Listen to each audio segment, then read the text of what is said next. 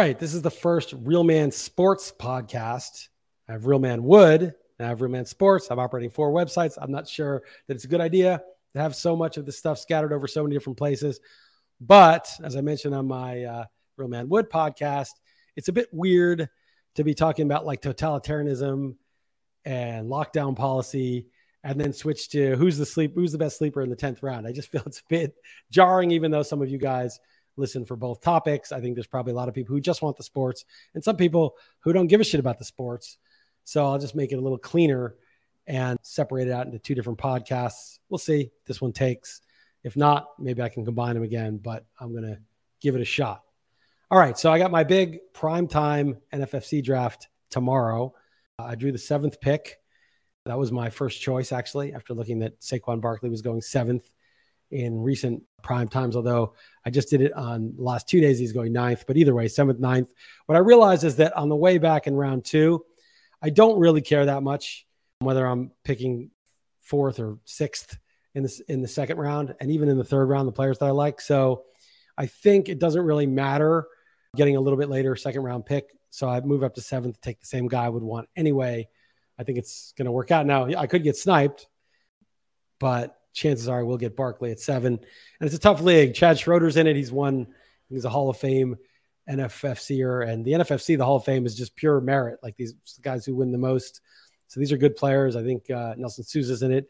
Dalton Del Don, former Real Man Wood co-host, is in it. So it's a tough league, but I like that. I'm going to get my guys regardless.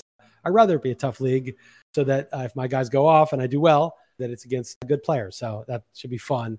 Picking seventh, looking at Barkley. If Barkley, if I get sniped on Barkley, I'll take Ja'Marr Chase. But if the first six picks are some combination in some order of McCaffrey, who I don't like, but he'll be gone, Taylor, Jefferson, Kupp, Chase, and Barkley, and I'm picking seventh, I resign to take Diggs. I'm not taking Ekeler.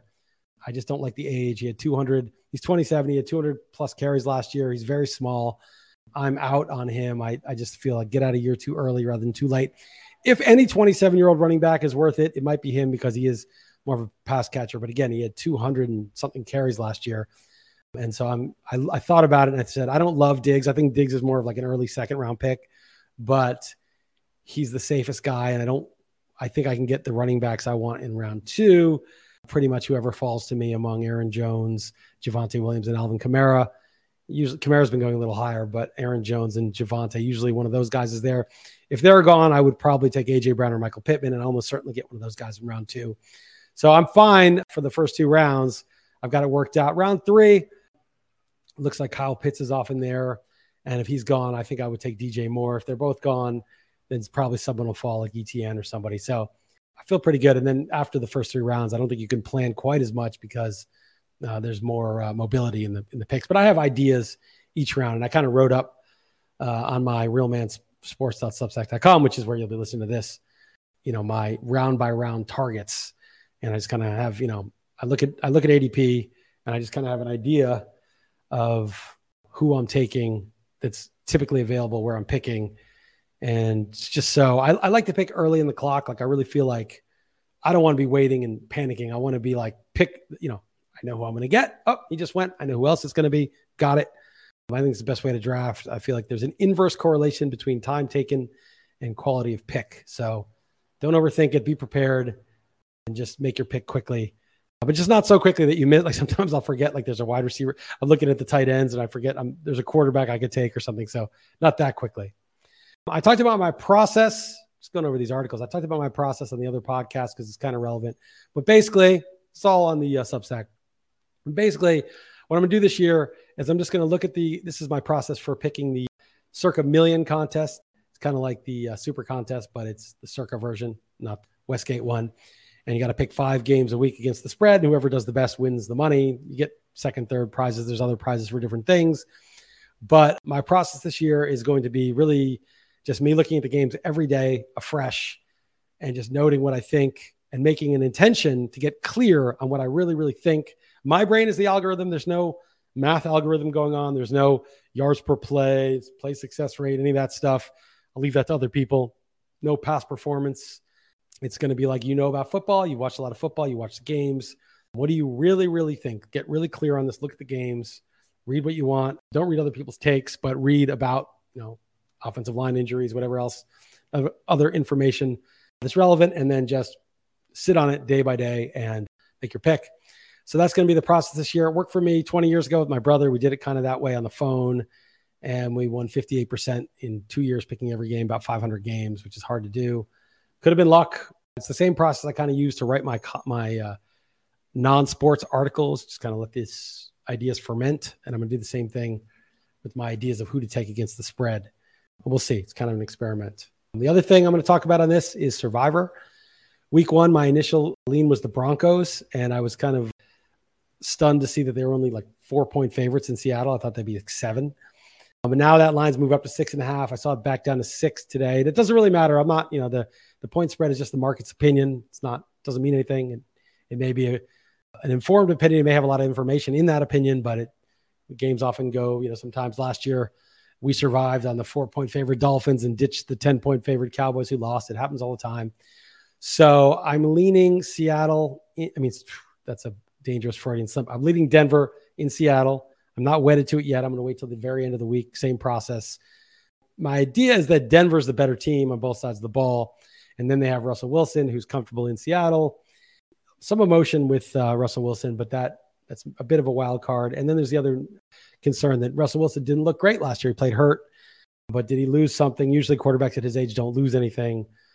And feel pretty confident, but you know, I could pivot to the Colts in Houston. Nobody's that used uh, per officefootballpools.com. I think the Colts are like 20%. So there's no pot odds play. There's no team that you want to fade because, oh, well, if, if they lose, you know, half my pool will get wiped out. That's not an issue. Just pick the team you think is going to win. It's most likely to win. So the Colts are a possibility. The Ravens at, at New York are a possibility. The Niners in Chicago are a possibility. And then Denver at Seattle. The other annoying thing about that is Monday night. So you have to deal with the torture. And actually, since I don't stay up for the Monday night games, I will be watching the the, the 40 minute edited version, and I won't check my email. or I won't check Twitter, and I'll just be like, I hope I'm still alive. I'll wake up. I may be waking up dead. So one way you can wake up dead. I could be waking up dead on Monday morning and not even know it. For now, it's Denver in Seattle. Teams could just come out flat there, but it is only one time zone. It's not a long flight, so I'm probably going to go that. But again, I I don't want to be wedded to it. I don't want to just be contrarian because there is no reason to. There is no huge pot odds play here. It's not a lot to be gained. So games I like against the spread. I initially like Carolina as two and a half point favorites against the Jacoby Brissett Browns. The Browns are stout on the line of scrimmage, but Brissett's terrible. And I think Mayfield, well, there's a revenge factor, but also I think Mayfield's a league average QB. I don't want him to get too emotional because he's he's not as good as he thinks he is, but he's decent. And he played in a tough environment in Cleveland. And I think having good weapons in Carolina and a better weather um, and a new start will be good for him. And Carolina is a good defense. And they were playing with this terrible QBs the last few years. You know, the trough Cam Newton and Kyle Allen and and Sam Darnold and Teddy Bridgewater. These were terrible QBs. So I think Mayfield just being league average is a massive, massive upgrade. It's going to help the whole team stay on the field and be better. So I kind of like Carolina as a sleeper this year, and I like them as less than three point favorites home against Cleveland. That's a game I like against the spread. And I also kind of like starting to warm up to the Steelers getting six and a half at Cincy. That's just such a rivalry game, and Mike Tomlin will get his team ready, and the Bengals have the Super Bowl hangover, losing the Super Bowl. I'll probably take the six and a half there. So that's just a couple leans I have. I have to I have to pick five.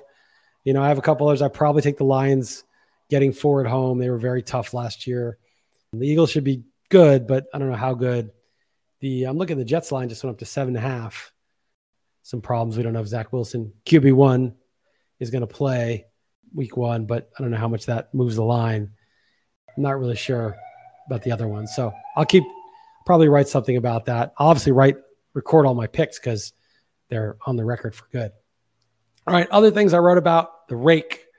So people know the concept of the rake. You know, the book obviously has to make money. It's not just running a charity, letting you bet on games. And the way it makes money against the spread, pretty simple. They usually offer you minus 110, which means you have to risk $110 to win 100 on a pick against the spread. It's a 50 50 game, but you have to risk 11 tenths to win. So if you think about that, let's just keep it real simple with the math. If you made 100 $1 bets and you won 52 of them, you'd be 52 and 48. You'd win $52, lose 48. So you'd be up four bucks. But remember, you're risking a dollar 10, not a dollar to win that dollar. So you'd lose another 480 on those 48 losses. So instead of being up four bucks, you'd be down 80 cents. If you won 53 games, you'd be up six bucks, 53 and 47, but then you'd lose 470 on the losses. So you'd be up a dollar 30. So you can see 53% is just above break even, 52% is below break even. And it turns out 52.38 is dead break even. So in order to win money, to beat the rake, you got to win 52.4% of the time. And that's hard because these these lines are pretty tight usually to, to win that much. And even if the line is wrong, say the line was wrong and there's a 60% chance one team wins, you still got to get on the 60 side, not the 40. And it's not always obvious. So um, it's hard to beat the book. The rake actually makes a big difference and book wins over time. Most people understand that rake, but there's a, a more tricky rake that comes in these season long futures props. And for example, like if you look at like teams, like you bet on teams to win the Super Bowl. So the Bills are like plus 550. So if you bet 100 on the Bills to win the Super Bowl and they win it, you get 550. You win 550.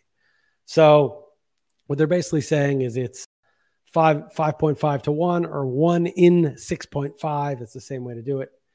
What that means is the implied odds one divided by 6.5 is 15.385%. So basically, they think the Bills, you know, the implied, they don't think the Bills, but the odds they're giving you imply that the Bills have a slightly above 15% chance to win.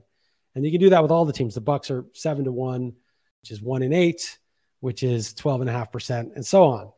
But the thing is, if you take all 32 teams and add them up, their implied percentages, it comes out to 100. This is the DraftKings uh, odds, by the way. It comes out to 120.56%. Now, you know that can't be right because it's got to go up to 100. It's got to be 100%. There's a 100% chance that, assuming we don't have a nuclear war, there's actually a Super Bowl. There's a 100% chance, given that a Super Bowl is played, that one of these two 32 teams wins the Super Bowl. But these odds add up to 120%. So something's not right. Well, that's the rake. That extra 20% is the rake. So if you actually correct it for the rake and move move them, you know, divide everything by, you know, 120 over 100 or multiply it by 100 over 120, you get the true odds. So the true odds for the Bills are 12.76%, at least based on their number. And they may not be, you know, maybe the Bills, this is just doing it proportionally, but the Bills are really 12.76%, not 15%. So the Bills, instead of paying plus 550, should be paying plus 684. You should be getting $684 for your $100, not 550. The Bucs, instead of getting 700 for your 100 if they win the Super Bowl, you should get 864. For the Chiefs, you shouldn't be getting 1000, you should be getting 1226. So I basically just explain how the rake works in these uh, futures bets that was one of the articles. I got a bunch of graphs and charts, even got a pie chart in there, even though it's kind of pointless. What else have I been working on? Not much. I've just been doing my drafts, as you guys probably have heard on Twitter and seen the articles. I did a, a portfolio draft, the players in whom I have the most shares. And I've got five shares of Barkley in six drafts. And if I did it right, I will have six shares out of seven drafts. The only draft I didn't get Barkley was when I picked first, and I took Jonathan Taylor that pick it's a bit crazy because Barkley obviously has been injured a lot and could easily get hurt again. And all my eggs are in this basket. I've got a lot of Travis Etienne. I've got four shares of him. I've got five shares out of six of Elijah Moore, who I might draft again. But if those three guys go off, if, if Etienne, Moore, and Barkley go off, I will be in the playoffs in every league and I will win some of them and I will have a chance probably to win, you know, big money. Um, and that's how I like to play it. I like to pretend I have like basically one or two leagues not seven or eight leagues. I do seven or eight leagues because, well, I like them, but also because I have different, you know, the stake league and some historic leagues. I've been in the Vegas league I'm in, but I really love fantasy football most when I first did it, when I had one or two leagues and my life, you know, was liver, life or death this draft and you better not screw it up. And I was nervous for my draft. And I missed that, you know, where you're rooting just for really one set of circumstances. And if you get it wrong, you're miserable and you suffer. And that's part of fantasy football, but you're not rooting for and against everybody all the time. Um, I have enough of things to root for with picking the games against the spread and Survivor. I don't need 20 different rooting interests, and I have some season long bets. I just made a bet on Barkley at 35 to 1 to win the rushing title. I'm trying to find an MVP one. I think you can get like, you know, 250 to 1. Um, if there's no good, you know, standout quarterback and Barkley breaks the yards of scrimmage record or something crazy in 17 games, Maybe he wins MVP. I also like Baker Mayfield for MVP. Giants alternate line bets, you know, the over eight wins at plus 230. I have the Giants to make the playoffs to win the division at like 11 to 1 or something, maybe 7 to 1. I don't know. I have to look it up. I have the betting tickets somewhere, but those are my bets. Just I'm just going in big and, and it could be wrong. And I don't think you should copy what I'm doing necessarily. With Barkley, I feel like if he's healthy, and that's a big if for any running back, no matter how durable, and Barkley obviously hasn't been durable. But if he's healthy, I, I don't think he can really fail. Um, I think he's getting 250 plus carries, maybe 280, and he's getting 50 plus catches, maybe 80 or 90, um, no matter what, if he's healthy. So um, I just think the work's going to be there. The upside is extremely high. The team context should be better than ever. They drafted Evan Neal in the first round. Andrew Thomas played better in the second half last year. They may have a credible offense. And Barkley is the guy who came in, and had 91 catches and 2,000 yards from scrimmage as a rookie. He's still that guy. He's 25. He doesn't have a lot of wear and tear, you know, just taking beatings. Obviously, he had those injuries, but he's two years removed from the ACL. I feel good about him. And I think, you know, in past years, he'd be going in the top three or four. But I think people got burned so badly that they don't want to touch him. But they're taking McCaffrey 1.1, and McCaffrey is probably, you know, the highest upside of anybody. But at his build, 205 pounds at 5'11, there's a reason why Austin Ekeler doesn't get 25 carries a game. There's a reason they don't usually make these lower BMI guys into workhorses. And McCaffrey, he survived it in 2019. Had one of the best fantasy running back years of all time, if not the best. But last two years, he didn't hold up. So I'm kind of out on him, certainly at 1.1. I'm happy to take Taylor as my top back because I just think the floor is so high. But my number two back is is Barkley. And it's funny, I did say um, in June that you know Barkley was a mid second rounder. Then I said he's going to be in the first round, and he was going seventh in the prime times this week, and now he's down back to ninth. So I'm targeting him. I could obviously pivot, and I'm a little like, well, what if Ja'Marr Chase falls? Somebody makes a odd move and Chase slips to me, and I really like getting that wide receiver because one thing I've noticed in the NFFCs is wide receivers the thing that dries up really badly in rounds like six through ten. So if Chase falls, that'll be a real choice. But I'll probably take Barkley because I don't want to have all of my capital on Barkley in the lower stakes league and then the $1,750 buy-in league, you know, have a different team. I, I kind of want to have the same team and we're going to live and die together. I'm not hedging. If I lose the money, I lose the money. I can afford it. I'm trying to get my team and, and make it work. If I were a purist, I'd probably just have one. I'd just probably only do the prime time, but it would be tempting because if Ja'Marr Chase were to fall to seven, having that receiver at the first pick makes it easy. I get a running back in round two, and then the draft gets wide open. I think when you go running back, running back, which I'm probably going to do, the receivers dry up, and it's harder to take a Kyle Pitts in round three. It's harder to take a quarterback in round six or seven if one falls that you like. So those are just my considerations. All right, my second podcast of the day. I will leave it at that. Realmansports.substack.com. I think I'll make the podcast free for now. And, uh, maybe put some of them behind the paywall. I don't know. I'm making this up as I go along, but appreciate everybody listening. Till next time.